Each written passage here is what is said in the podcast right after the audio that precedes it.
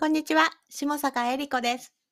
さあ、今日お話しするのは、幸せを家族単位で考えるということをお話ししようかなというふうに思います。まあ、これは今日はですね、私の価値観というところになるんですが、あの、いろんな家族の幸せの形っていうのがあると思うんですね。で、えっと、私が、えっと、まあ、もともと専業主婦上がりなんですけれども、あの、まあ、専業主婦の時から、まあ、家族で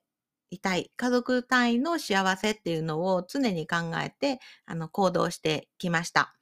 で、えっ、と、最初の頃ですね、まだ専業主婦の頃とかは、まあ、今日実はあの朝夫といろいろ話してて、あの、出た話題なんですけれども、専業主婦の時って自分でお金を生み出すことができないわけなんですね。あの、もちろんビジネスやってる方は別としても、あの、ビジネスをやってなくて、会社からまあ退職して、あの、特に自分のビジネスを持ってない時って、あの、専業主婦の状態っていうの、私の状態は、まあ、特にお金を生み出すことがなかったので、じゃあどうしたのかというと、なるべくお金を節約するにはどうしたらいいのかっていうところに頭が働くわけなんですよね。まあ、これはあの、あの、世間でもあの、ポイ活やってたりとか、あの、まあ、いろいろお得な情報を仕入れるのが、あの、主婦が上手っていうところには、そういうところがあるんじゃないかなっていうふうに思います。で、私もいかに自分のお金を使わないため、家族のお金を、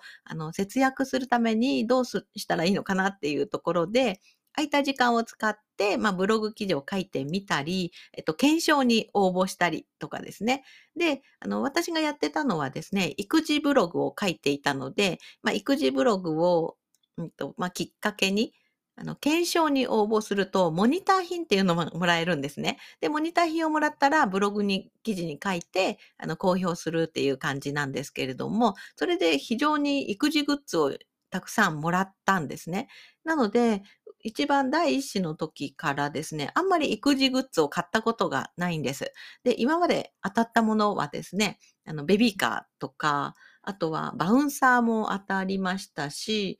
えっ、ー、と、あとはなんだ、電子レンジ、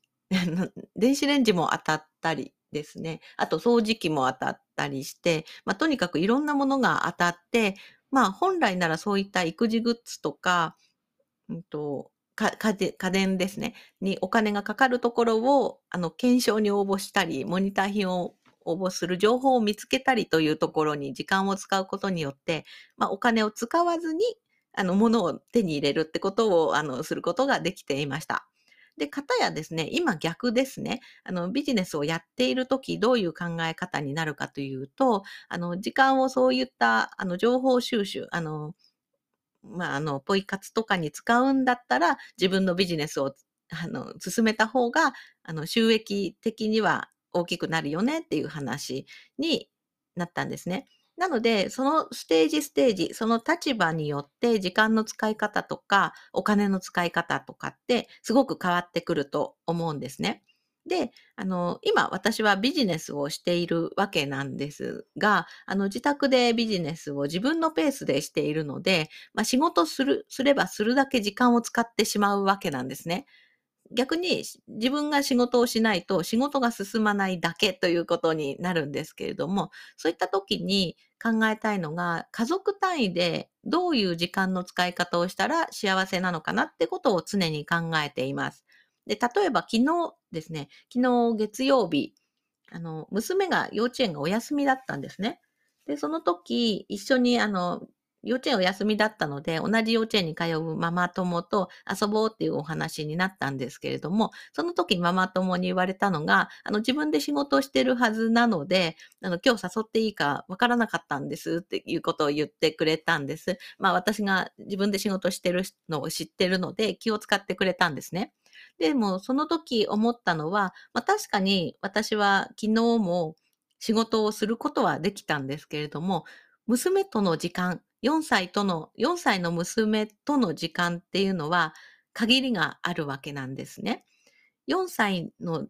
娘が4歳である瞬間っていうのは365日しかないわけで、まあ、さらに細かく言うとね、あの、娘が4歳9ヶ月の日っていうのは30日しかないなくて、今しか見れない成長があるわけなんですね。そういった時に、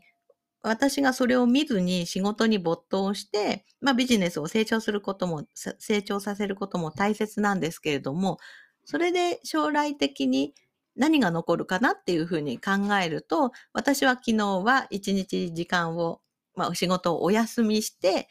娘との時間を楽しんだ方が、将来的な家族の幸せ、娘にとっても私と過ごした時間っていうのが、あの、家族の財産になるんじゃないかなっていうふうに考えたんですね。なので、まあ昨日はそうやって娘と過ごしました。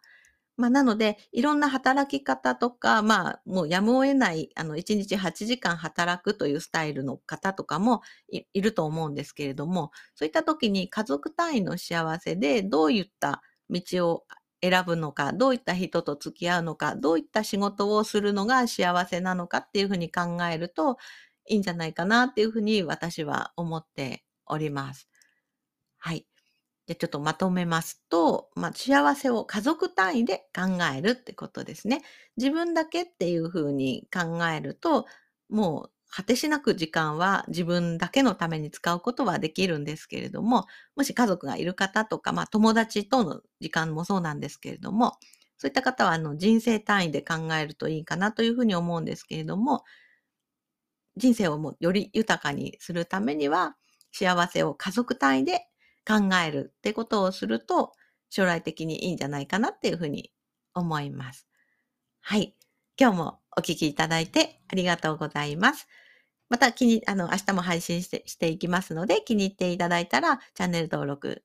えっと、フォローしていただけると嬉しいです。それではまた明日お会いしましょう。バイバ